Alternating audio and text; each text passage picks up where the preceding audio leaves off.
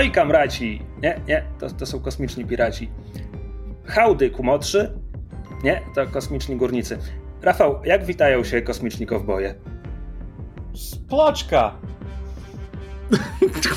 Fuck. A zatem sploczka, towarzysze. E, cześć, jestem, jestem Krzysiek Ceran. Słyszeliście już e, Rafała Patatyna, a to jest śmiech Kamila Borka. Oh god, what the fuck just happened? Co się stało? I wracamy po, później. wracamy po dłuższej nieobecności do kosmicznych kowbojów, ponieważ serial Mandalorianin, nigdy nie zgadniecie o czym, e, wrócił z drugim sezonem. E, a my chcemy go sobie omówić odcinek po odcinku. E, W poprzednim sezonie jeden odcinek podcastu zawierał dwa odcinki serialu. W tym sezonie zobaczymy. Na razie rozmawiamy tylko o pierwszym odcinku drugiego sezonu pod tytułem Sheriff, The Marshal, bo na razie tylko tyle jest. E, A potem zobaczymy, jakie tempo będzie nam pasowało, Bo do tej pory bardzo mało odniesień w serialu było do westernów, więc prawda? E, Będę chciał coś o tym powiedzieć. Ale dobra, może tak. Ten odcinek, tak jak osiem poprzednich, nie zawierał dużo fabuły. Więc e, uproszczając, upraszczając tylko odrobinę, on się zasadniczo składa z pięciu sekwencji. Je- Jestem przekonany, że mogę streścić wydarzenia z tego odcinka w pięciu zdaniach. Mandalorianin wydobywa informacje na temat miejsca, gdzie może znaleźć innego Mandalorianina od jakiegoś gangstera. Mandalorianin Raz. leci na ta Tatooine, gdzie zaprzyjaźniona pani mechanik e, pomaga mu znaleźć drogę do miejsca, gdzie można znaleźć Mandalorianina. to było dwa. Mandalorianin przybywa do osady górniczej, w której spotyka szeryfa, który nosi mandaloriańską zbroję, ale nie jest Mandalorianinem, dlatego każe mu zdjąć zbroję, co pro- prowadzi niemal do tego, że, że chcą się zastrzelić.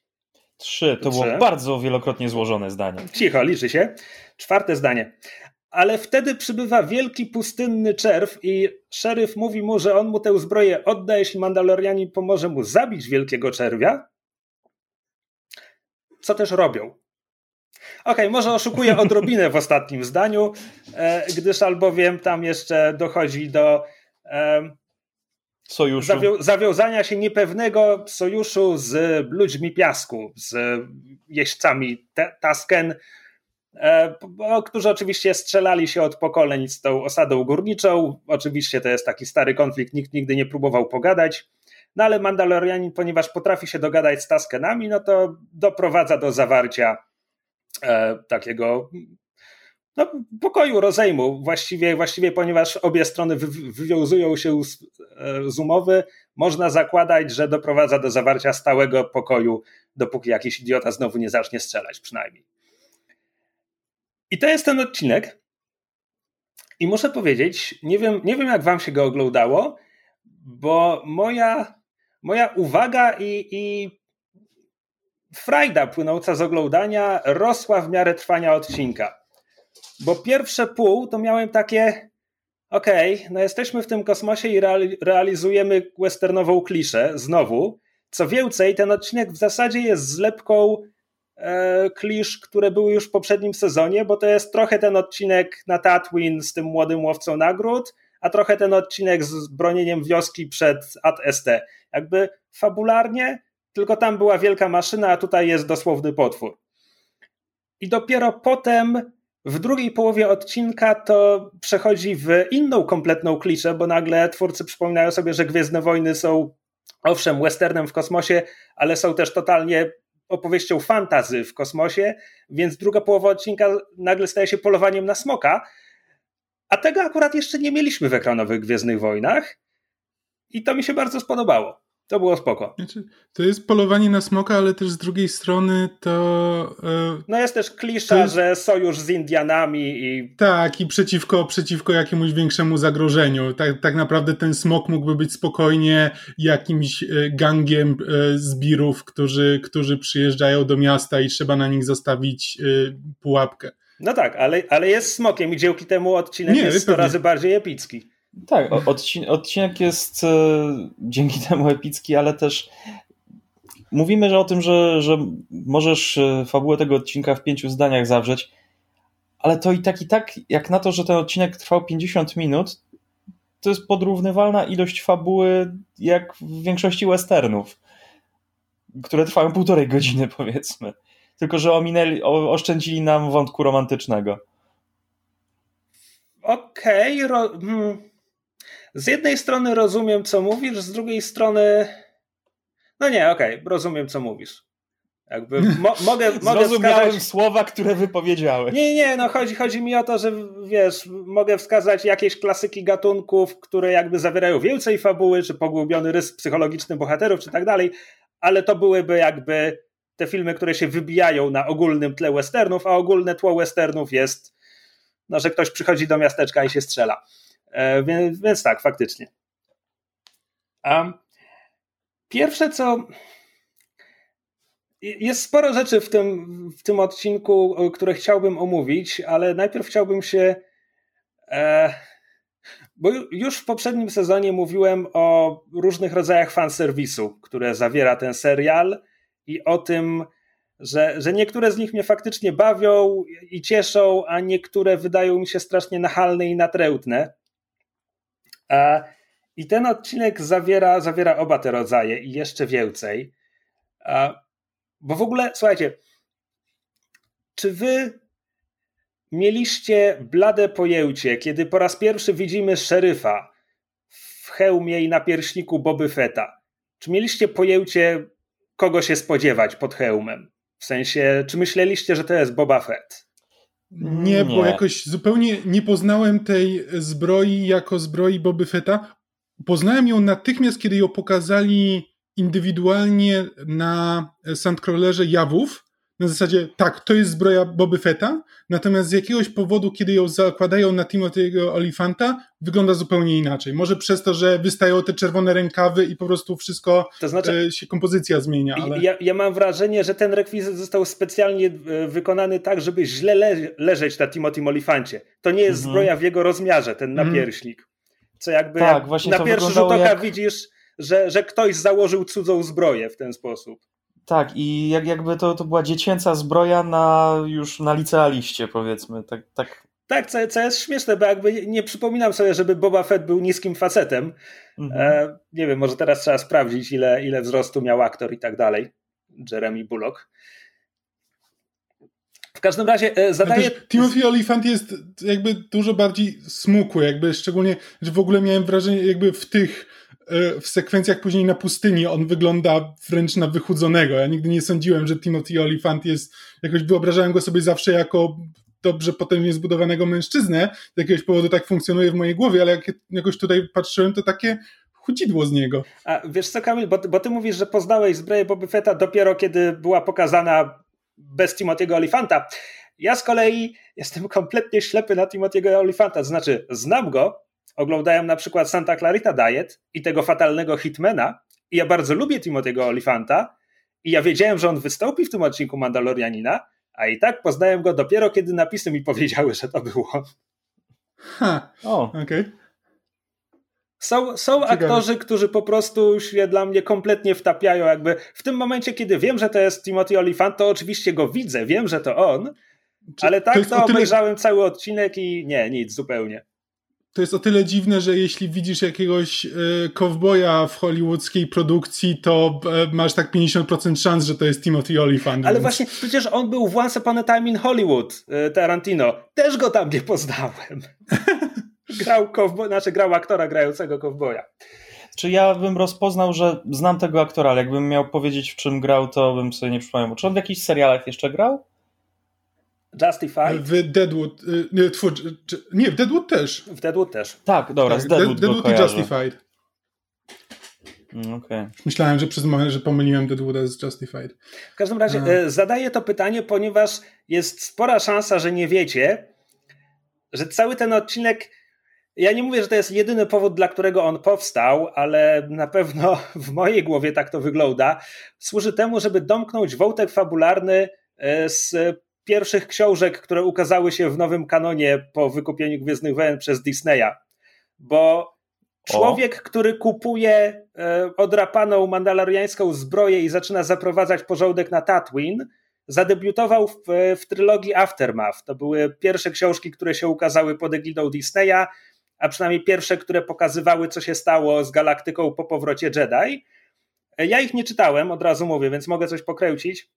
W każdym razie tam były epizody z różnych miejsc w galaktyce, no i tam raz na 100 stron była przebitka na Tatooine, gdzie gość imieniem Cobb Vant jakby robi to, co robi. Z tego, co teraz przeczytałem w internecie, ta jego historia z tamtych książek trochę trzeba ją młotkiem dobić, żeby, żeby się zgadzała tak jeden do jednego z tym, co pokazano w tym odcinku, ale zasadniczo Cobb Vant jest postacią z Expanded Universe, wątek, że ktoś założył zbroję Boby Fetta i bawi się w szeryfa na Tatooine, pojawił się w książce 5 lat temu.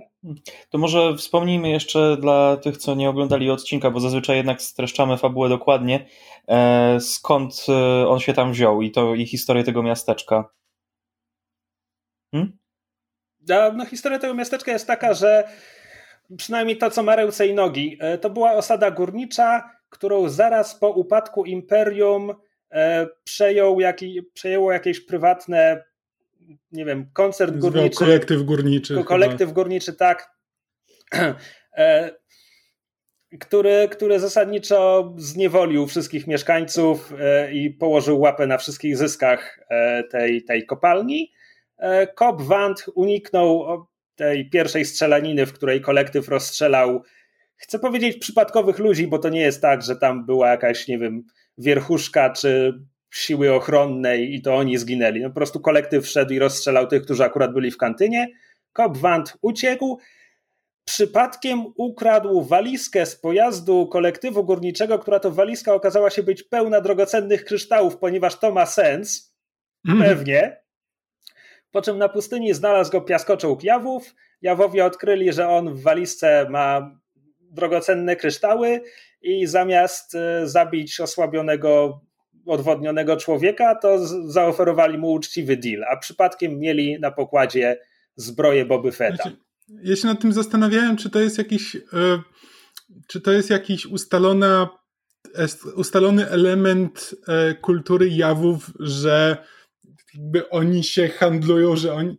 Ale nie, czekaj, bo on, znaczy, z... Próbuję sobie przypomnieć konflikt teraz Mando z Jawami w pierwszym sezonie. Nie pamiętam już o co tam, Znale... o co tam Znaleźli poszło. jego statek, rozebrali jego statek. Zabrali połowę statku do swojego piaskoczołgu i on nie mógł odlecieć z planety.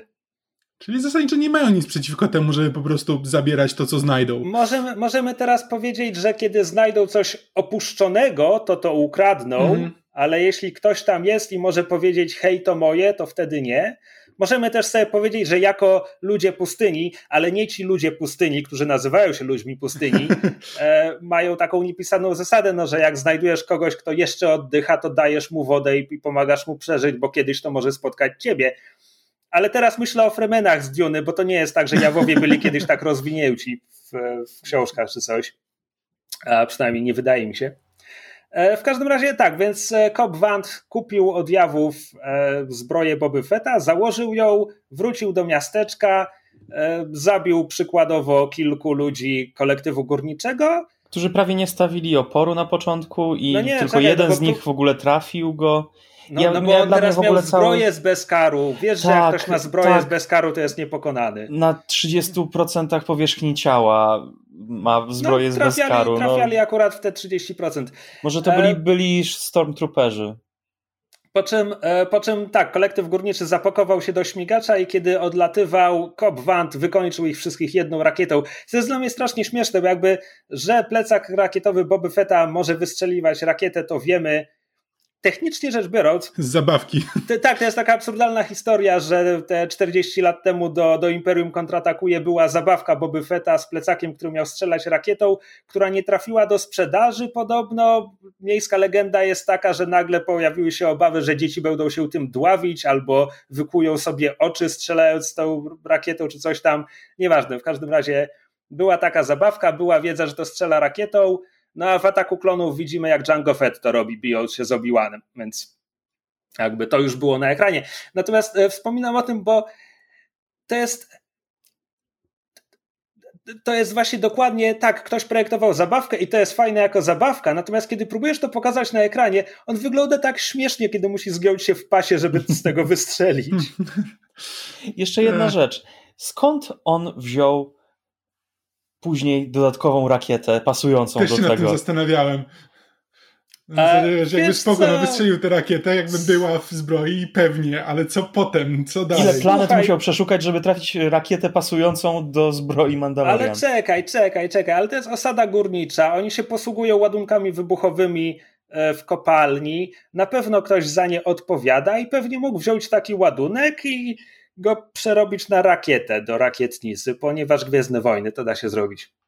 No okej. E, Natomiast jeśli, jeśli zaczynamy czepiać się rzeczy, ja muszę powiedzieć, że world building w Gwiezdnych Wojnach zawsze był dziurawy. W ekranowych Gwiezdnych Wojnach. Książki zawsze łatały to, co widzimy na ekranie, tak żeby nadać temu ręce i nogi.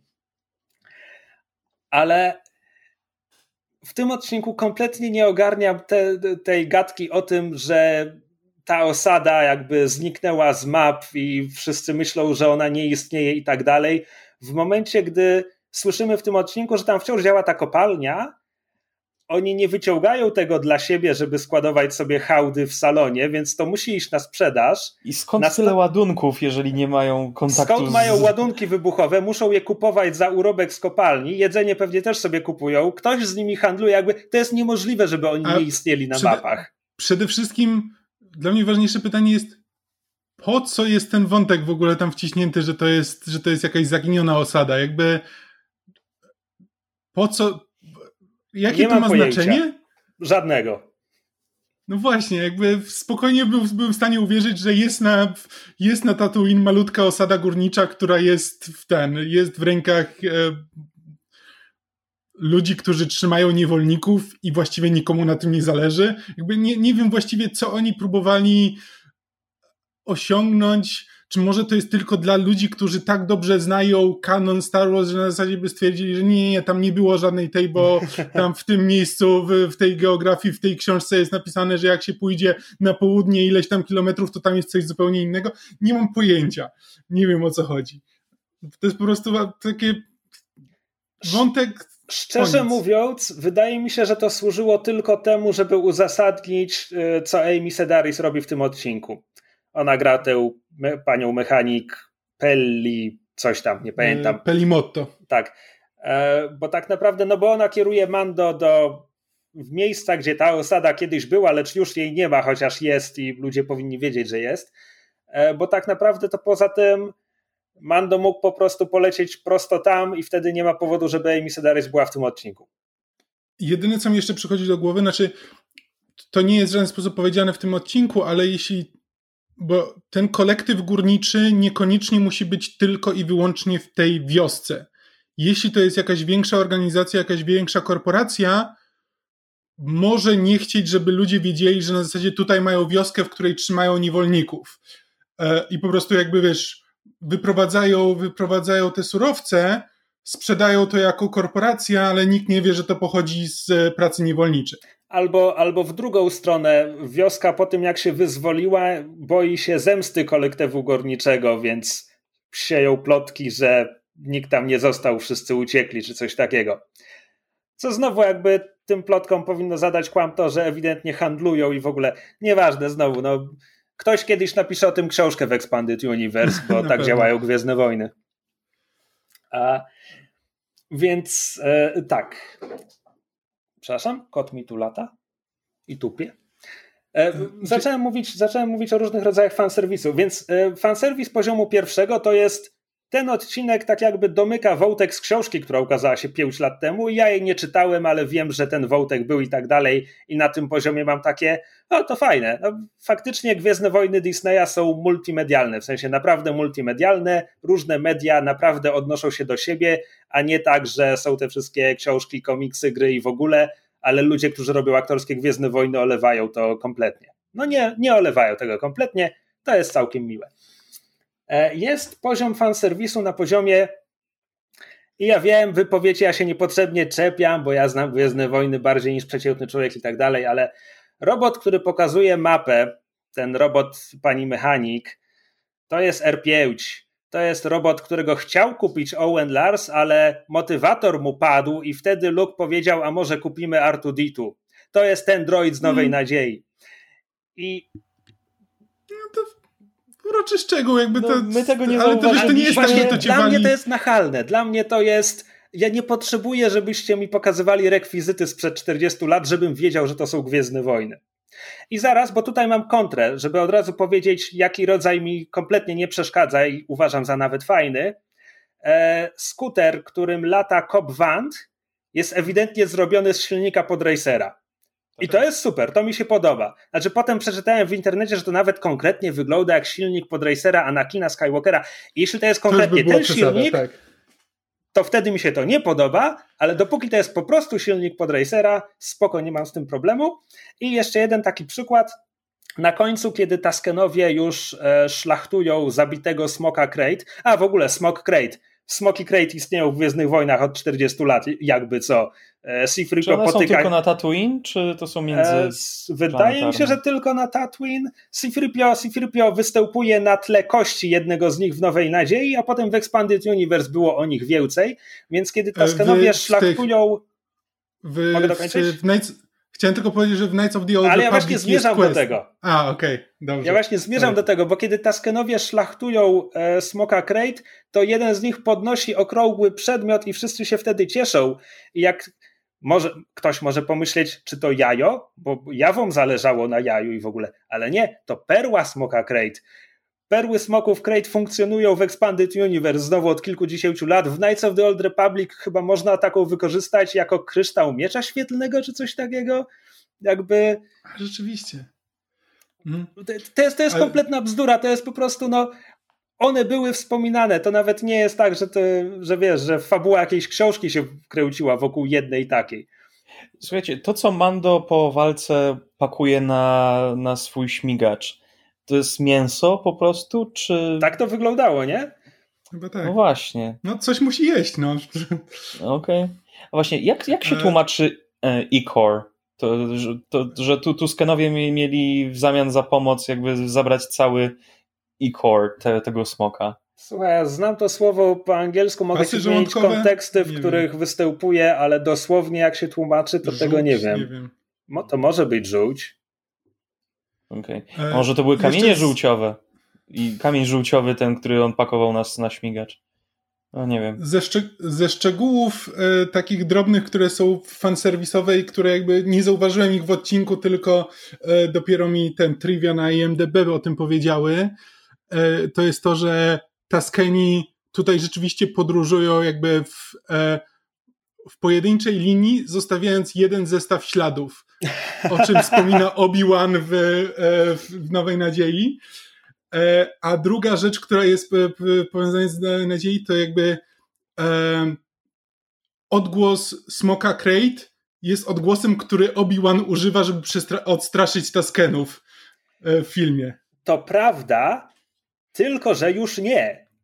Ponieważ George Lucas grzebał w swoich filmach kilkadziesiąt razy. W wersji DVD nie, to nie była wersja DVD, to musiało być później. Nie pamiętam kolejności. Może teraz kłamie, konfabuluję, ale jestem święcie przekonany, że w którejś kolejnej wersji ten oryginalny odgłos e, został zamieniony na efekt dźwiękowy tej jaszczurki, którą, na której Obi-Wan jeździł w epizodzie trzecim. Ja pierdzielę. Spoko. Pewnie. George. Jeden George. szczegół, do którego chciałem. Wszystko w porządku z e, tobą, George. Do którego chciałem e, jakby wrócić. E, scena, w której Mando spotyka się z szeryfem w barze. I jakby Chcesz wytłumaczyć Kamilowi, czym są szplurgi szpoczki? Tak, dzięki. jakby, cześć, szukałem cię przez wiele parseków. Okej, okay, no to napijmy się.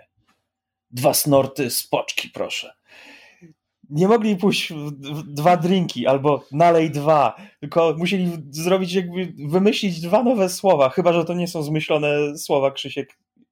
E, Poprawnie, znaczy, jeśli... Słuchaj, Rafał, mogę ci powiedzieć jedno. Spróbuj kiedyś przeczytać książkę z Expanded Universe. Dobrze, ale się zastanawiam, ile mieli zabawy chcę na tylko, planie. Chcę tylko powiedzieć, jakby jest pewien rodzaj autora Gwiezdnych Wojen, bo to nie jest tak, że wszyscy w to idą ale jest pewien rodzaj autora Gwiezdnych Wojen, który jak pisze taką książkę i ma napisać, że coś łatwo pokonało jakiś opór, że na przykład coś łatwo przecięło coś innego, to nie napisze, że weszło jak nóż w, w masło, tylko napisze, że weszło jak rozgrzany wibronóż w masło, bo to są Gwiezdne Wojny. Ale yy, Boże, yy, nawet w tym odcinku pada Timothy Olyphant, a, tak, że tak. Czasami, czasami dwa słońca yy, padają na ogon Łombrata. Tak. Tak.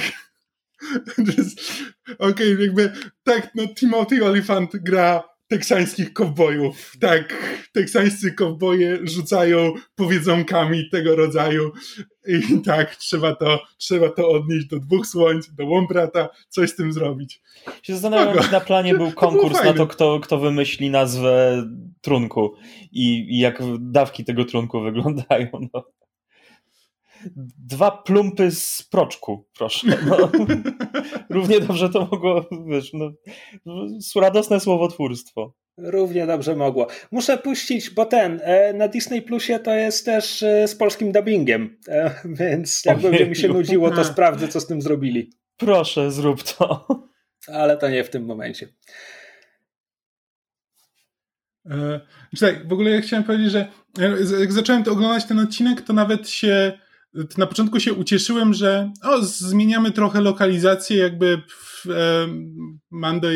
Znaczy, Mando wylądował tak naprawdę na planie jakiegoś filmu z lat 80., jakiejś dystopii, e, bo, to, bo to trochę tak wygląda.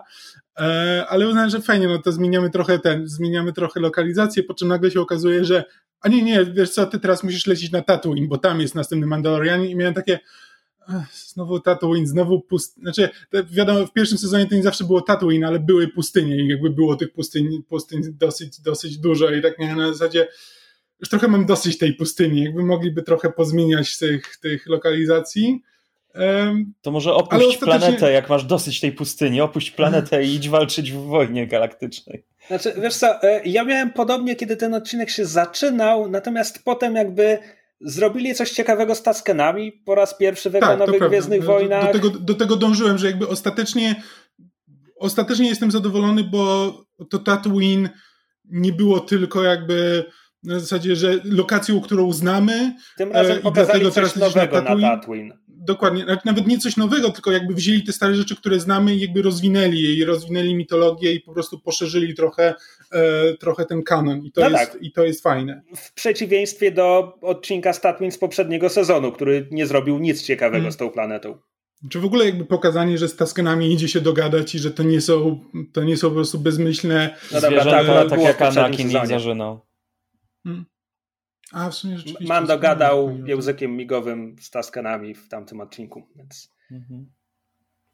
A jak to, jak to było z mamą Anakina? Taskeni biorą często niewolników? Czy, czy pomijamy prequele milczeniem? Znaczy, to, to jest ten problem. W momencie, w momencie, w którym za bardzo pójdziesz w dosłowność tego, że Gwiezdne Wojny są westernem w kosmosie, za bardzo pójdziesz w dosłowność tego, że Taskenowie są zasadniczo rdzennymi Amerykanami, tym gorzej wypada atak klonów. I tym tak. gorzej wypada to, jak dotąd pokazywano Taskenów jako kompletnie bezmyślnych, agresywnych. Nie idzie się z nimi dogadać. Dobry Tasken to martwy Tasken. No. E, Niezręczne to trochę miałem jeszcze taką, tak się zastanawiałem, czy te wszystkie mosy na tym Tatooine, to, czy to jest jakaś franczyza? Bo one, nawet nie, jakby rozumiem, że budynki jakby mają podobny styl, jakby no jest, jest planeta na, w Star Warsach, planety są zasadniczo monokulturowe, e, jakby pewna architektura tam istnieje i prawdopodobnie istnieje tam z, z dobrych powodów, e, więc wszystko wygląda tak samo, ale nawet ta, nawet ta kantyna tam wygląda niemal identycznie do tej kantyny z, e, z, z Mos Eisley e, i tak miałem taką, miałem taką myśl, że w sumie to by miało w sumie to by miało ręce i nogi, gdyby to jakaś jedna korporacja sprzedawała po prostu takie bloki domków, które po prostu możesz sobie postawić i zbudować osadę górniczą, znaczy nie górniczą, ale ten wydobywczą na Tatooine. No nie, no to tutaj, no. ka kanonicznie tłumaczy się to chyba no, jednością kulturową tych wszystkich osad na Tatooine. Co jest ciekawe, bo jednak na, te, na, na tej planecie są gatunki z wielu innych, różnych planet i ciągle jest wymiana i ciągle na statkach no przybywają, wracamy... odpływają, więc ciężko tu mówić o jakiejś monokulturze. Ale wracamy do tego, że world building w Gwiezdnych Wojnach leży i kwiczy, bo w momencie, gdy Tatooine, Tatooine ma być najbardziej zapyziałym miejscem w galaktyce, jakby kompletnym odludziem, na którym tak, no ewidentnie przecinają się tam szlaki handlowe, bo inaczej skąd oni wszyscy by tutaj byli. Trochę można to wytłumaczyć tym, że Jabba miał tam swoje centrum dystrybucji i tak dalej, ale, ale nie wszystko, więc znaczy to jest po prostu, to jest po prostu chyba kwestia tego, że no Tatooine było tą planetą z pierwszego filmu, więc tą, którą wszyscy rozpoznawali, w związku z czym później jak masz kilkadziesiąt lat budowania tego kanonu i wszystko się obraca wokół Tatooine, to nagle ta zapyziała planeta, z której jakby Luke chciał koniecznie uciec, bo tam się nic nie dzieje, nagle się okazuje centrum, może nie wszechświata, ale, ale, przynajmniej regionu, zewnętrznych rubieży. regionu. E, tak. To znaczy tak naprawdę trzeba, wydaje mi się, że Kwestia jest taka, że e, zdanie o tym, że jest to najbardziej zapyziałe od ludzie galaktyki, nie jest obiektywnym faktem, jest subiektywnym zdaniem nastolatka, który nie dość, że tkwi mm na tej planecie, to jeszcze na farmie, która naprawdę jest na kompletnym odludziu. I ma dosyć pustyni. E, tak, Lepiej niech nie ogląda tak. Mandalorianina. Okej, okay. E, przepraszam, przepraszam wszystkich, e, wszystkich słuchaczy z Katowic, ale trochę tak jakby po prostu powiedzieć, że ktoś w Katowicach mieszkający na zasadzie, ja chcę się przeprowadzić do Warszawy, bo tu w Katowicach nic się nie dzieje, a w Warszawie to będzie życie. I to, to nie jest obiektywny fakt, ale wyobrażam sobie, że ktoś może się tak czuć, wychowując się na przykład w Katowicach. Przepraszam, że wybrałem Katowice. Tak, no zresztą znowu kwestia, kwestia worldbuildingu w Gwiezdnych Wojnach. E, Mroczne Widmo mówi nam wyraźnie, że Tatooine jest kontrolowane przez chatów, co nie mamy pojęcia, co to znaczy, oglądając tylko filmy, bo znamy tylko Jabę, który jest gangsterem, więc mamy takie, czyli, czyli co to znaczy? W sensie, że to jest terytorium gangu? No, nie wiadomo. Na Expanded Universe tam mówi, że Hatowi autentycznie kontrolują garść planet i są jakby kosmiczną siłą. Nie, że Taka na równi z Republiką czy Imperium, ale, no ale, ale są. No więc tak. E, wracając konkretnie do tego odcinka, co w ogóle myślicie o postaci Kobawanta? Wiem, że na pewno pojawi się w mid-season finale albo w finale jako osoba, którą on wzywa do pomocy w walce z, z tym mofem, jak mu tam. Gideonem. Spodziewasz, Gideon. spodziewasz się, że powtórzymy kompletnie schemat fabularny no to jest, to jest nawet zapowiedziane przecież. E, jak będziesz mnie potrzebował, to daj znać. To jest taka scena. Hmm. E, ale postać, postać mi się bardzo, bardzo podobała. Znaczy, jest to dosyć stereotypowa postać, no bo jakby, no owszem, kręcimy western w kosmosie, więc mamy szeryfa w kosmosie. Szeryfem w kosmosie jest Timothy Olyphant, który gra wszystkich szeryfów. E, ale z, ale no to, to działa. No jakby tu ewidentnie próbowali pójść w taki klimat, na zasadzie przypomnieć wszystkim, którzy jakby może zapomnieli trochę ten serial przez ten czas, a może zaczynają oglądać od drugiego sezonu, na zasadzie to jest western w kosmosie. I jakby korzystają z tego, w, znaczy podkreślają to na każdym kroku. E, ale ta postać naprawdę wypada fajnie. Znaczy ma, ma, swój, ma swój charakter, e, nie jest jakoś przesadnie jakimś przesadnym badasem, bo w, te, no bo tutaj jakby tu Mando przejmuje tę rolę, tutaj Mando jakby wie wszystko, co należy zrobić, jak należy to zrobić i, e, i tak dalej, a Cobb Vanth jest zwykłym człowiekiem, który ma swoje uprzedzenia i jakby żyje w miejscu, w którym żyje i to go jakoś e, i to go kształtuje. Wydaje mi się, że wypada naprawdę fajnie. To swoją drogą zastanawiam się, co to sugeruje o jego przyszłości w momencie, gdy on nie był takim twardzielem sam w sobie, potrzebował tej zbroi, teraz nie ma tej zbroi, czy on tam wyżyje? Znaczy, no teraz musi się, teraz musi się odnaleźć w roli lidera społeczności. E, Jezu, a, tylko... propos, a propos, przepraszam, ale scena zebrania miasteczka była tak komiczna. W sensie te przebitki na widownię i pomrukiwania, to była scena z South mm, Parku mm, dosłownie. To było takie. A, a może nawet pożre szkołę. tak. To było strasznie śmieszne. Jedno, pytanie mam o hełm e, Boby Fetta. E, ten ślad po blasterze, czy kuli, czy kto mu to sprezentował? Masz na myśli to takie wgłębienie, czy coś tak, takiego? Tak. Pojęcia nie mam. Bo to pamiętam, że kiedyś oglądałem jakiś filmik analizujący to, czy Boba Fett w ogóle był Mandalorianinem.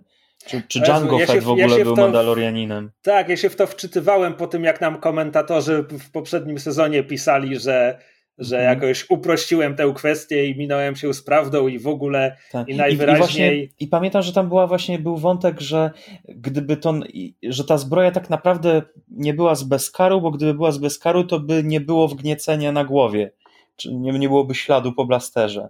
No nie, no to, to akurat nie może być poprawne w tym momencie. No tak, no to teraz no nasz, wiemy, nasz, że, że jest nasz bezkarowa. główny bohater tak? imienia nie pomnę by się zorientował, że to nie jest prawdziwe ten i nie mhm. robiłby problemów Olifantowi. E, natomiast jeśli chodzi o to, czy Boba Fett jest prawdziwym Mandalorianinem, najwyraźniej nowy kanon mówi, że nie bardzo. W sensie, że, że sam Django nie bardzo się stosował do zasad, korzystał z mandaloriańskiego sprzętu, ale wiesz, nie, nie był honorowy i tak dalej, e, co by sugerowało, że jeśli przekazał jakieś tradycje e, synowi, to one też były wypaczone, więc Boba. To jest prawdopodobnie tak, że on nie tylko Mandalorianie by nie powiedzieli o nim, że jest Mandalorianinem, ale on może nawet się nie do końca poczuwać. No tak. Oczywiście to prowadzi mnie znowu do kwestii, o której mówiłem wielokrotnie w poprzednim sezonie naszego podcastu, to znaczy, bo tutaj dla widza tego serialu e, ten, ten reveal, że szeryf wcale nie jest Mandalorianinem, nadchodzi w momencie, gdy kupuje dwa kieliszki i zdejmuje hełm, żeby się napić. No bo przecież tak. cały poprzedni sezon nam mówił, Mandalorianin nigdy nie zdejmuje hełmu.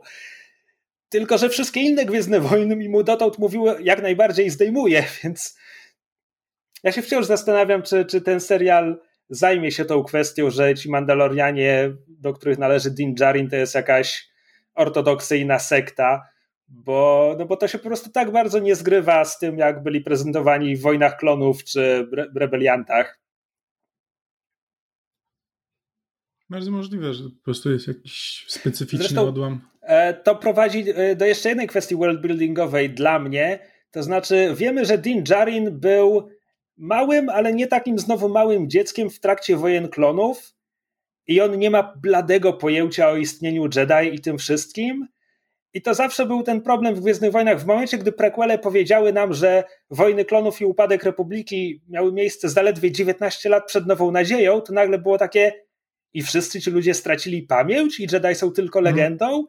Potem Expanded Ale... Universe to tłumaczyło, że Imperium zastosowało tam jakby szeroko zakrojoną czystkę, nie tylko fizyczną Jedi, ale też śladów ich obecności, zburzyli świątynię, spalili archiwa i tak dalej. Plus, kiedy totalitaryzm ci mówi, nie myśl o tych ludziach, to prawdopodobnie starasz się nie myśleć o tych ludziach, ale wciąż jest to strasznie grubymi nićmi szyte, chyba że ta sekta Mandalorian zakopała się gdzieś kompletnie pod ziemią i tam wychowali Dina Jarina i wypuścili go 20 lat później na świat dopiero. Czy to, to jest akurat jeszcze możliwe, tak jak to mówisz, ale na przykład ja się też zastanawiałem, jakby e, ta Pelimoto mówi, że e, patrzy na e, to dziecko i mówi, że nigdy w życiu nie widziała kogoś jakby tego gatunku, podczas gdy jakby Joda tych 20 lat temu tak naprawdę, ile czasu minęło od trzeciego epizodu do szóstego? To znaczy, e... sam Mandalorianin dzieje się jeszcze 7 czy 10 lat po powrocie Jedi, więc powiedzmy, że 30 lat od wojen klonów minęło. Pytanie, tak, jak więc jakby nikt nie słyszał był Joda? Bo no, mógł być ale Master właśnie, Yoda. Yoda. Yoda był jednym z członków Rady Jedi, generałem w wojnach klonów, jakby e, rozumiem, że można nie kojarzyć, kim dokładnie jest Joda, ale wiesz, ale tak, żeby nikt nigdy w życiu nie słyszał o tym gatunku. Tylko, że e, zobacz, e... jeśli, jeśli skoncentrujesz się na e, samych aktorskich Gwiezdnych Wojnach i olejesz Expanded Universe w tym momencie, Gwiezdne Wojny są światem bez mass mediów. Gwiezdne Wojny są światem kompletnie bez mediów, jeśli skupimy się tylko na filmach, bo nic takiego tam nie widzimy. Mhm. E, więc nawet, nawet w momencie, gdy Republika prowadzi wojnę, tak naprawdę nie wiemy, co mieszkańcy wiedzą o tym wszystkim. I na nie wiemy nie nawet, mają... kiedy, pa, jak... kiedy Palpatine przemawia do Senatu, my nawet nie wiemy, czy ktokolwiek poza Senatem o tym wie. Aż do, aż do powrotu Jedi, kiedy nagle e, w edycji specjalnej dopiero widzimy, że jest relacja niemal na bieżąco ze zniszczenia drugiej Gwiazdy Śmierci. Kto ją rozprzestrzenia i jak, no tego nie wiemy. Tym Widzimy to też w tym jest... odcinku. No tak, prawda. To, to był jeden z generałów najwyższych właśnie w, w Radzie Jedi, ale ktoś na Tatooine, jeżeli słyszał jego imię, to znaczy, że o, dowiaduje się o rzeczach dziejących się gdzieś poza planetą, a jeżeli ktoś całe życie mieszkał na tej planecie i jakby no, nie, nie znał nikogo, kto brał udział w tych wydarzeniach z filmów, no to raczej nie słyszał o Jodzie, a tym bardziej nie widział jego zdjęcia, żeby zobaczyć, jak ten jeden, jedyny przedstawiciel gatunku w galaktyce, który był w miarę sławny, wygląda. Więc no, ja, ja tutaj akurat się nie dziwię. E, zmieniając temat kompletnie, sympatycznie e, wyszło to, że. Do czego zmierzam? E, Mando przylatuje do Mos Eisley i potem musi przesiąść się na skuter i podróżuje i ta podróż zajmuje mu ze dwa dni, żeby dolecieć do osady górniczej, w której dzieje się cała akcja. I to fajnie nadaje takiej fizycznej przestrzeni dla Tatooine. I jasne niby filmy widzieliśmy, no, że Luke z Obi-Wanem musieli, trochę im zajęła podróż do, do Mos Eisley, w prequelach potem widzieliśmy Mos Espe, więc mieliśmy takie, takie pojęcie, że no, Tatooine to nie jest tylko ta jedna osada. Tatooine to są te trzy osady. E, natomiast to jest całkiem fajne w momencie, gdy Gwiezdne Wojny, zwłaszcza w trylogii sequeli, ale nie tylko, bo prequele też trochę na to cierpiały. One się nagle strasznie skurczyły, nie tylko dlatego, że ciągle wracaliśmy do tych samych miejsc, a zwłaszcza na Tatooine, ale też dlatego, że podróże w Gwiezdnych Wojnach stały się niemal natychmiastowe. To znaczy statek wchodzi w nadprzestrzeń, cyk i jest już u celu, i to, było, to zawsze było niekonsekwentne, nawet w oryginalnej trylogii. No ale w pierwszym filmie, kiedy Han, Luke, Obi-Wan lecą na Alderan, to trwa. To trwa tyle, że Obi-Wan ma czas trochę potrenować Luka i tak dalej. Więc te podróże kiedyś tam zajmowały czas, potem trochę przestały. To jest kosmicznie niekonsekwentne i niekonsekwentne pewnie pozostanie zawsze. Ja lubię te momenty, kiedy Gwiezdne Wojny sobie przypominają, że to trwa. To jest zresztą, to wynika trochę te, z tego, że Pierwsze Expanded Universe było tworzone zasadniczo na potrzeby papierowego RPGa, w związku z czym okej, okay, to nie było najpierwsze, była garść książek, ale mniejsza o to, no już nie, nie, nie czepiajcie się słówek, e, domyślni słuchacze. E, jak, natomiast pierwsze, nazwijmy to, skodyfikowane zasady Gwiezdnych Wojen, przelane na papier, układali twórcy papierowych RPGów, którzy lubują się w kodyfikowaniu zasad, w związku z czym mm. to, że podróże nadświetlne zajmują czas, było bardzo konkretnie rozpisane, ile to trwało. Po czym w latach 90. E, ta pierwsza duża fala twórców Expanded Universe, powieści i tak dalej, e, jako ze źródeł korzystała właśnie z tych podręczników do RPGów.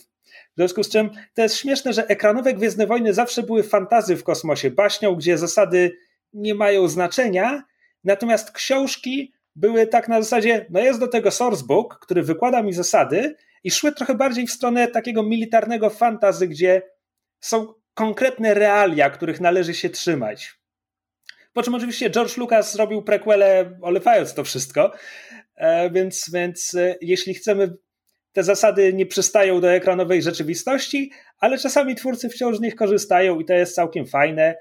E, albo są na przykład tacy twórcy jak Timothy Zahn, który brał udział w tworzeniu Expanded Universe w latach 90., teraz tworzy powieści w nowym w nowym kanonie i wciąż czasem sięga do tamtych starych zasad, więc na przykład w jego książkach, kiedy statek ma włączone osłony, to nie może się komunikować i kiedy statek jest w nadprzestrzeni, to nie może się komunikować i w latach 90. to było też w innych książkach, ale potem filmy nam pokazały, że nie, to nie jest problem, więc w nowych książkach to już zazwyczaj nie jest problem, ale u Timothy'ego Zana to wciąż jest problem, jakby to nie ma no. sensu, kiedy próbujesz sklecić wszystko do kupy.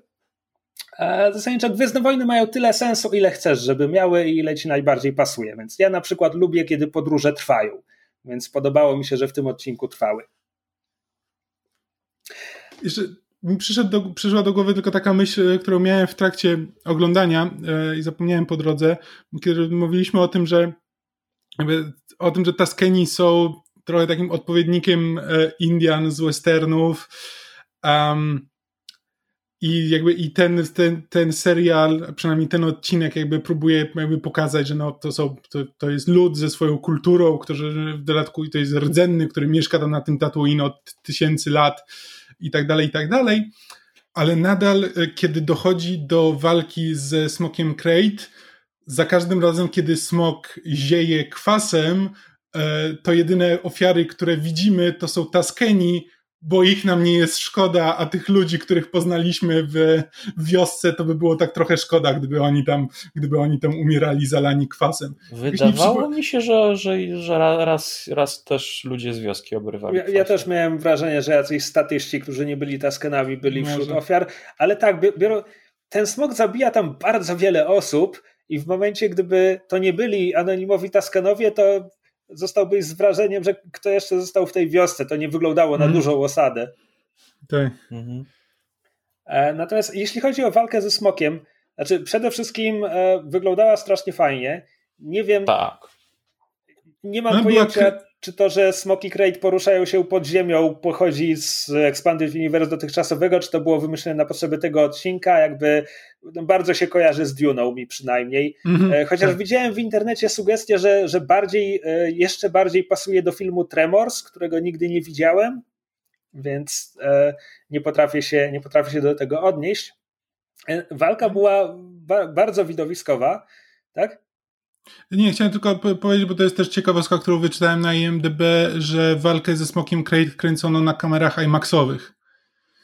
E, jakby na szerszym, e, na szerszym aspekcie. Znaczy, co jest tyle dziwne, że jakby w, w serialu ten, ten aspekt się nie zmienia z tego, co, z tego, co zauważyłem, chyba że przegapiłem, ale, e, ale pozostaje ten sam. No ale jakby kamery IMAXowe mają, mają trochę inną ma, jakby trochę inaczej wyglądają niż kamery, niż kamery e, takie używane w produkcjach telewizyjnych zazwyczaj. Pozwalają uchwycić wszystkie detale e, faktury skóry i światło cienia tego smoka, który był tam na planie i tak go uchwycili. Mhm. e, swoją drogą, nigdy nie mówiliśmy w poprzednim sezonie właściwie jak Mandalorianin jest kręcony, bo ja się chyba dowiedziałem dopiero z materiałów, które, które potem pokazano, że oni mają ten garaż ten cyfrowy plan, że wyświetlają tła na, na ekranach LCD tak. 360 stopni, że symulacja komputerowa dopasowuje perspektywę do ruchów kamery. Kosmos kompletny, holodeck zbudowali, żeby nakręcić mm. ten serial. To jest niesamowite. Ale to jest super. I, i, to, i to jakby to naprawdę wygląda dużo fajniej niż, e, niż na jakby te tak, niezwykle. Znaczy, szczególnie jeśli porównamy z prequelami i to, jak wiesz, jak tam wyglądają no tła prequele, teraz. Prequele zestarzały e. się koszmarnie, zwłaszcza Mroczne Widmo. Pod tym ale wiesz, ale nawet porównując, porównując z, z wieloma współczesnymi produkcjami, jakby wiele filmów Marvela potrafi jakby potrafi wyglądać sztucznie przy... No tak, tylko e... widzisz, jakby przy filmach Marvela kwestią jest czas i oszczędności. Jakby wiemy, że te filmy są produkowane na chybcika, żeby wyrobić się w terminie na premierę. To nie jest problem teraz. Black Widow będzie na pewno najlepiej wyglądającym filmem od, tak. od początku MCU. E, natomiast tak, no wiesz, no to, to, to zawsze też zależy od tego, jak to CGI zostało wykorzystane i do czego. No, Park Jurajski wciąż wygląda całkiem, całkiem. Jeśli porównamy go z Mrocznym Widmem, to jest po prostu niebo a ziemia. No bo zupełnie innych tech, jakby zupełnie inaczej wykorzystano te, te środki. W każdym razie, e, co do walki z, e, ze smokiem, chciałem tylko powiedzieć, może to kwestia tego, że wszyscy mamy od małego wdrukowaną legendę o smoku wawelskim i szewczyku dratewce, ale ja byłem tak. święcie przekonany, że podłożenie mu banty z bombą będzie pierwszym planem, który zobaczymy. Dokładnie. Tym bardziej, że widzieliśmy właśnie... bantę opakowanego wybuchowymi środkami, więc tak, jakby, i oni zanoszą mu te banty jakby co roku, czy tam co ileś tam czasu, nie pamiętam ile tam, ile powiedzieli, więc jakby to jest dosyć naturalne. Poza tym e, znowu, nie pamiętam e, Knights of the Old Republic tak, tak, tak dobrze, ale IMDB twierdzi, że jakby to jest element tego questa z Knights of the Old Republic, że podkłada się bantę z ładunkami wybuchowymi, żeby pokonać Smoka Crate. Tak, w grze e... był Smok Crate? Okej, okay, tego w ogóle nie pamiętam że właśnie, że znaczy Muszę IMDb zobaczyć twierdzi... screeny, muszę zobaczyć jak tam wyglądał. Znaczy IMDB twierdzi, że właśnie tak wyglądał że wiele szczegółów tego odcinka jest e, właśnie jest odniesieniem do tego questa, w tym e, ładunki wybuchowe, banta jako przynęta i perła. Okej, okay. wierzę na słowo. Spoko. E, było, zaskoczył mnie humor w tym odcinku, bo znaczy z jednej strony, z jednej strony mam wrażenie, że nie wiem, ta scena z Amy Sedaris w, w, tym odcinku bardzo wyraźnie widziałem w niej komiczkę występującą w SNL-u z jakiegoś powodu. Ten, ten jej dialog z Mando na początku był taki bardzo, a teraz lubi droidy, co? Jakby była mechanikiem na Brooklynie czy coś takiego. To, to było po prostu dziwne dla mnie. Natomiast potem dialogi między Mando i, i Kobem. Przepraszam, po prostu jak teraz to powiedziałeś, to miałem po prostu w głowie takie na zasadzie e, dajcie mi jakiś zawód. Mechanik na Brooklynie. Dobra, a teraz lokacje. Tatooine! Dobra, dobra, lecimy z tą sceną. Swoją drogą tych, tych bruklińskich mechaników ostatnio się zrobiło w Gwiezdnych Wojnach sporo, bo jest ten czwororełki pilot, e, zresztą dubbingowany przez Favreau w solo e, i niemal kropka w kropkę ta sama postać, czwororełki pilot w Fallen Order, który jest czwororełkim pilotem z innego gatunku, bo nie wiem, oni nigdy nie słyszeli o brzytwie Okama. W każdym razie. E, znaczy, tak, się, no, tak. No. Nie, bo chciałem właśnie, co, co cię tak naprawdę zdziwiło w tym humorze, jakby, że.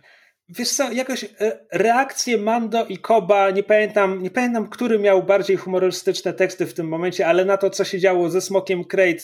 Wiesz, tam w momencie, kiedy Tasken idzie z Bantą, żeby mu ją podprowadzić i potem Smok wybiega z jaskini i zjada Taskena zamiast Banty. Po pierwsze, mm. to jest zaskakująco czarny humor, jak tak Gwiezdne Wojny. True. A po drugie też tam tak. reakcja którego z nich, no potrzebujemy nowego planu, jakby to, to był dziwny ton dla mnie po prostu.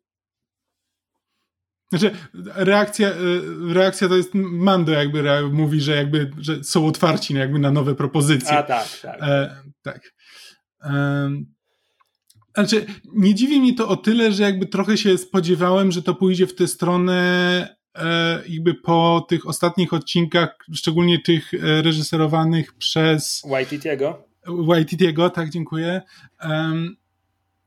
I jakby jakie to, e, no i to zrobiło jakby pewną furorę w internecie. Jakby i te elementy humorystyczne były tymi elementami dosyć często jakby cytowanymi później na, wiesz, w w social mediach i tych, które latały na gifach i tak dalej, więc znaczy, oczywiście trochę to, mnie nie dziwi, że poszli w tę stronę. To, oczywiście to, to jakby Gwiezdne Wojny zawsze zawierały humorystyczne scenki, jakby mm. oryginalna trylogia też je ma.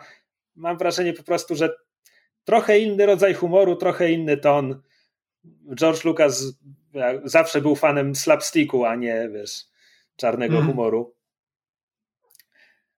No, czasy się zmieniają, no co zrobić. Twórcy się no. zmieniają przede to wszystkim. Też. Widownia się zmienia.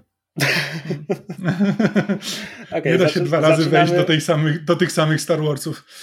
Zaczynamy filozofować, a to zawsze jest znak, że należy już dążyć do końca odcinka. W związku z czym została nam jeszcze, została nam jeszcze jedna scena, oczywiście, ostatnie ujęcie odcinka. Swoją o, drogą, tak. Wspominałeś, wspominałeś, że ten aspekt ratio się nie zmienia. Z jakiegoś powodu zmienia się na samo ostatnie ujęcie, nie wiem, żeby nagle wyglądać jeszcze bardziej westernowo. Mm. Kiedy robi się panoramicznie, bo odlatującego Mando obserwuje człowiek w stroju Taskena, ale bez, bez maski i odwraca się do kamery. No i jest to bez dwóch zdań, absolutnie możemy to powiedzieć z całą pewnością, Temuera Morrison. Prawdopodobnie grający Boba Fetta, ale zasadniczo twórcy mają tu margines swobody, bo ludzi Może z Temuery Morrisona E, jest tak, jest 100 tysięcy w tym momencie w galaktyce. E, no ale w odcinku o pancerzu Boby Fetta byłoby to jednak narracyjnie dziwnie, dziwne, gdyby wprowadzić tego tak. człowieka mhm. i to miał nie być Boba Fett. Drogą... Szczególnie, że moim zdaniem, e, znaczy nie moim zdaniem, ale zastanawiałem się nad tym, czy, bo tam pada ta kwestia, że Crate Dragon mieszka w opuszczonym E, dole Sarlaka. Ktoś tam mówi, że nie ma czegoś takiego jak opuszczony dół Sarlaka, chyba że Crate Dragon go zje, tam ktoś odpowiada. Nie pamiętam, w który, kto dokładnie którą kwestię wypowiada. Ale też jakby przez moment mi przeszła taka myśl do głowy, czy to może być ten dół Sarlaka, z którego wydostał się Boba Fett. E, znaczy tak. jakimś tak, magicznym sposobem. Jeśli, jeśli, jeśli za punkt odniesienia weźmiemy tylko e, filmy gwiezdne, gwiezdnowojenne, no to ta jaskinia smoka ni cholery nie wygląda jak to miejsce z powrotu Jedi, w którym tkwił Sarlak. Teraz tak. Znaczy no, jaskinia nie, ale nie wiemy, znaczy wiesz, Sarlak był prawdopodobnie duży, więc jakby dół może być to, że tam jest jaskinia, przez którą jakby przechodzi Smok Crate, Chciałem, nie do znaczy, tego że właśnie zmierzałem, Sarlak... że przynajmniej w starym Expanded Universe to Sarlaki w ogóle się poruszały pod ziemią i mogły, mogły wysuwać macki i dziób z różnych dziur w planecie, więc, więc to znaczy pewnie, no po, Inaczej, to są Gwiezdne Wojny. Jeśli jest sugestia, że coś może być tym samym, co już znamy z poprzednich Gwiezdnych Wojen, to to będzie to samo, co już znamy z poprzednich Gwiezdnych Wojen, ponieważ za jakieś grzechy tak te filmy i cała reszta są, są tworzone. E, natomiast e, po tym ostatnim ujęciu ja się cofnąłem trochę do odcinka, bo zastanawiałem się, czy sugestia ma być taka, że Boba Fett przez cały czas był w odcinku, jednym z tych taskenów, ale, ale chyba nie, bo bo on obserwuje Mando, kiedy Mando już odlatuje, jest już gdzieś w zupełnie innym miejscu i to geograficznie się nie zgrywa. Puściłem sobie teraz w tle ten odcinek i oczekuję to, co powiedziałem. E, aspekt, e, ten jakby proporcje zmieniają się rzeczywiście podczas walki z, e, z Kratem, ponieważ wcześniej wcześniej jest letterboxing, czyli czarne paski z dołu i góry, a podczas walki z Crate Dragonem ich nie ma. Y, obraz wypełnia cały ekran. No widzisz, nie zwróciłem na to uwagi kompletnie. Ja też nie, ale po prostu tak chciałem się poprawić, bo mi to zaczęło e, nurtować. Czy, jest, czy jesteśmy filistynami. Christopher Nolan by nami gardził. Tak. Nie chciałem potwierdzić nieprawdy. Um, Zastanawiam się też, co to właściwie ma oznaczać? Czy to ma być sugestia, że no czekajcie, czekajcie, w trzecim sezonie Mando zmierzy się z Bobą Fettem czy coś takiego?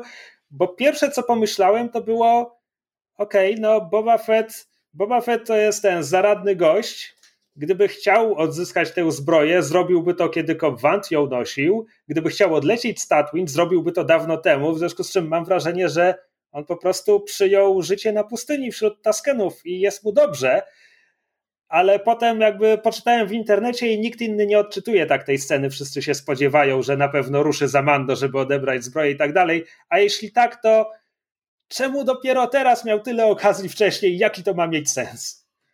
Znaczy, ja się bardziej zastanawiałem nad tym, czy nie chodzi o to, że Mando może.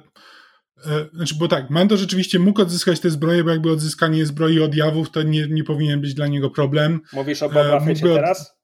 E, tak, o Boba Fettie, przepraszam. On też jest Mando, e, albo i nie, te, ale tak, musimy tak, być precyzyjni. E, oczywiście, nie, chodzi mi o Boba Fetta, jakby tak, to, to co powiedziałeś jest prawdą, ale zastanawiam się, ale na przykład odnalezienie innych Mandalorian mo, mogłoby być e, dla niego trudniejsze, szczególnie, że wiemy, że się ukrywali e, przez lata, więc jakby spotkanie Mando i to, że jakby Mando ewidentnie będzie do nich wracał z tą zbroją, może Boba Fett ma tam jakieś, e, jakieś plany związane z Mandalorianami. To Albo chce pomścić Smoka Krajt, który go uratował z, od Sarlaka. Może wiedli, wiedli wspólnie życie przez wiele lat, e, przyjaźnili się razem ze Smokiem, a teraz oni przyszli, Wielki zajebali romans. jego przyjaciela i on chce się zemścić. To jest równie, równie prawdopodobne. Podoba mi się ta interpretacja. Hmm. Muszę powiedzieć, bardzo mi się podobała ta premiera. Tak już ogólnie mhm. podsumowując i tak dalej. Pierwsze pół odcinka miałem takie, znowu jesteśmy na Tatooine, znowu to, mm, mm, mm, ale potem się wkręciłem.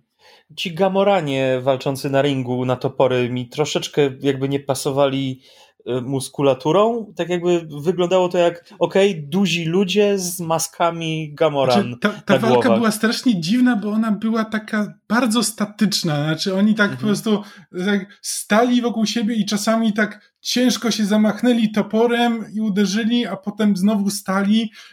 Co by było zrozumiałe, gdyby oni byli naprawdę wielgachni i tacy toporni jak, jak Gamoranie, a to byli po prostu zwykli ludzie pomalowani na zielono z głowami Gamoran. Na jakiej podstawie oceniasz, że Gamoranie są wielcy i toporni? Bo widzieliśmy ich dotąd tylko w powrocie Jedi przez 30 sekund. Znaczy, mi się oni kojarzyli jako e... właśnie mali, ale postawni. Ja ich tak zapamiętałem. To jest, to jest, to jest śmieszne, bo tak naprawdę widziałem... kamera, kamera poświęca im uwagę w dwóch scenach, kiedy Luke wchodzi do pałacu Jabby i poddusza ich mocą i wtedy są nakręceni tak, jakby nad nim górowali, ale Luke nie jest wysokim facetem szczególnie. Natomiast potem, kiedy Luke wpada do jamy Rancora, to Gamoranin, z którym tam jest, wygląda faktycznie jakby był od niego niższy. I, I, teraz nie wiem, czy to był po prostu niski Gamorreanin, czy oni wszyscy mają tacy być, nie ma pojęcia. Czy ja ostatnio Gamoran widziałem w Galaxy of Heroes i oni tam byli tacy bardziej, wiesz, jakby z, wiem, super mutanccy z Falloutów, tacy bardziej, wiesz, mieli te mięśnie rozrośnięte, te, owszem, byli niżsi, grubsi, ale mieli jakby te kończyny takie masywniejsze. No nie wiem, w każdym razie wydawało mi się, że zbyt ludzko wyglądali na tym, na tym A, ringu. Swo, swoją drogą, e, skoro dzielę się różnymi nieistotnymi faktami i ciekawostkami, to ten gangster, z którym Mando negocjuje na samym początku odcinka, e, John Leguizamo, e, to nie jest jego kosmiczne imię. Luigi. On jest przedstawicielem gatunku abysynów. Widzimy jednego w kantynie w Mos Eisley w Nowej Nadziei. Więc jakby znowu jest tutaj takie sięganie po te najstarsze wzorce i e, nie powiem rozpoznawalny symbolek Gwiezdnych Wojen, no bo jakby ja wiem, że tam taki jeden jest, ale nie oczekuję od nikogo innego tej bezużytecznej wiedzy.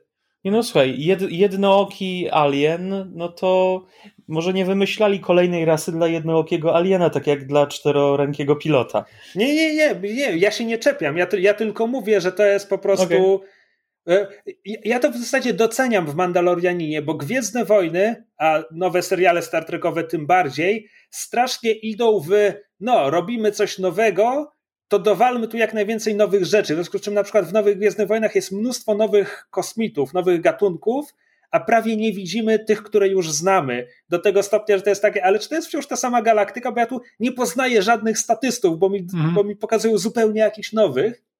E, I to doceniam w Mandalorianinie, że nie, oni właśnie sięgają po to, co już istnieje w tym świecie. To jest fajne. Plus jakby wprowadzają też własne rzeczy. Więc jakby odnajdują tutaj sympatyczną równowagę.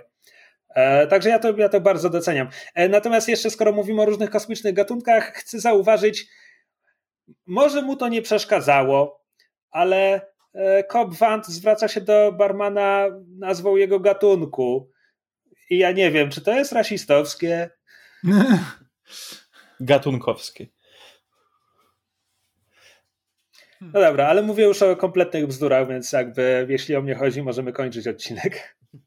Spoko. Tak, ale jakby jest to dobry, bardzo dobry początek dobry, sezonu. Dobry, mocny jakby początek jest, sezonu, tak. tak. Jakby z jednej strony trzyma po prostu klimat, e, klimat jakby poprzedniego sezonu, jakby nie, nie ucieka w coś nowego, tylko dalej się trzymamy tego, to jest ten western, e, jakby w dodatku trzyma się starych, e, starych tropów z Gwiezdnych Wojen, ale mimo wszystko pokazuje na tyle dużo nowych rzeczy, że to wciąż jakby jest interesujące i nie, nie mam wrażenia, że będą tylko odgrzebane kotlety. Miejmy nadzieję, że nie spalili całego budżetu CGI na, te, na, na, tego smoka w tym pierwszym odcinku, żebyśmy potem nie oglądali krążowników z kartonu. Słuchaj, to, to, to wciąż jest jedyna rzecz, która ma przyciągać ludzi do Disney Plusa poza, nie wiem, Hamiltonem, więc spokojnie myślę, że dali im odpowiednio dużo pieniędzy. E, mały ten, małe dziecię nic w tym odcinku nie zrobiło. Można by je wymienić na maskotkę Baby Jody i zasadniczo... Tak, to prawda, bo ani praktycznie w ogóle o nim nie wspomnieliśmy. Jakby ja o nim wspomniałem w kontekście Jody, e, ale rzeczywiście on tutaj po prostu jest sobie na, gdzieś na boku i nikt się nim nie interesuje za bardzo. Znaczy interesują się nim ludzie, ale nie w żaden konkretny sposób. To co? E, no prawdopodobnie spotkamy się na tym kosmicznym szlaku już za tydzień, żeby omówić drugi odcinek. Mhm. Na to by wychodziło, tak. tak. No to pozostaje nam się pożegnać. Do zobaczenia na szlaku i pamiętajcie, spłaćka! spłaćkę, spłaćkę! Ale jeśli piliecie sploczkę, to zawsze zaoferujcie drugiego szpurga koledze. Cześć. Na razie. Cześć.